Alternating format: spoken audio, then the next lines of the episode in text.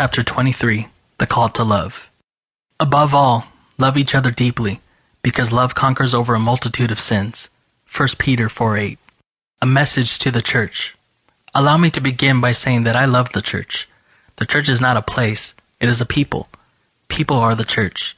The church does not consist of a building, but of the people in the building.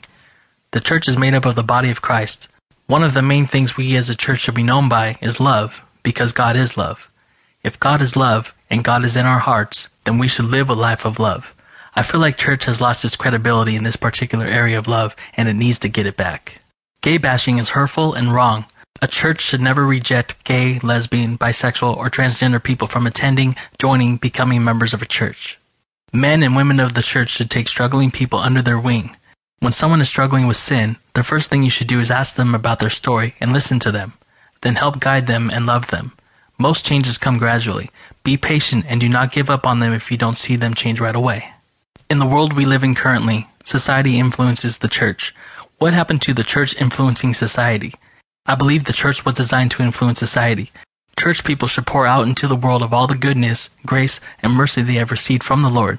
Church people should be known as the most loving type of people on this planet. I think we as the church need to do a better job in influencing culture. The church should not force its beliefs onto others. What business is it of ours to force our beliefs onto others? How is that making God attractive? But if we love all people, then people will be attracted to our God and to us by the love we give. It's not really about changing the gays, it's about loving them into God's family. I'm not as concerned with gays as I am with the church. The church needs to mend their love for one another. From one church member to another, I challenge you to love people into the kingdom of God because love never fails. Many people suggest that because I love God and I post stuff about Him on my social media sites, that I should become a pastor. I am not a pastor. I have come to find that it is okay to love God and have a career outside of being a pastor. I know some people don't know what they want to be as far as career paths, but there is a verse in the Bible that informs us of a duty or path we are all called to walk in. If you are a Christian, then according to 2 Corinthians 5:18, all this is from God, who reconciled us to himself through Christ and gave us the ministry of reconciliation. As followers of Christ, we're all given ministries of reconciliation. If you believe in Christ, then you have a duty, a ministry, a calling, and that is to reunite people to the Lord. Loving our fellow church members and loving those outside of the church walls all point to reconciliation.